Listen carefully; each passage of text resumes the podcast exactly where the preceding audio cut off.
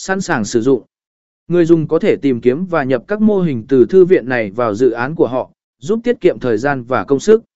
Dê hệ sinh thái Blue Dìn sở kẻ tụt có một cộng đồng lớn và đa dạng các Blue Dìn mở rộng chức năng của nó.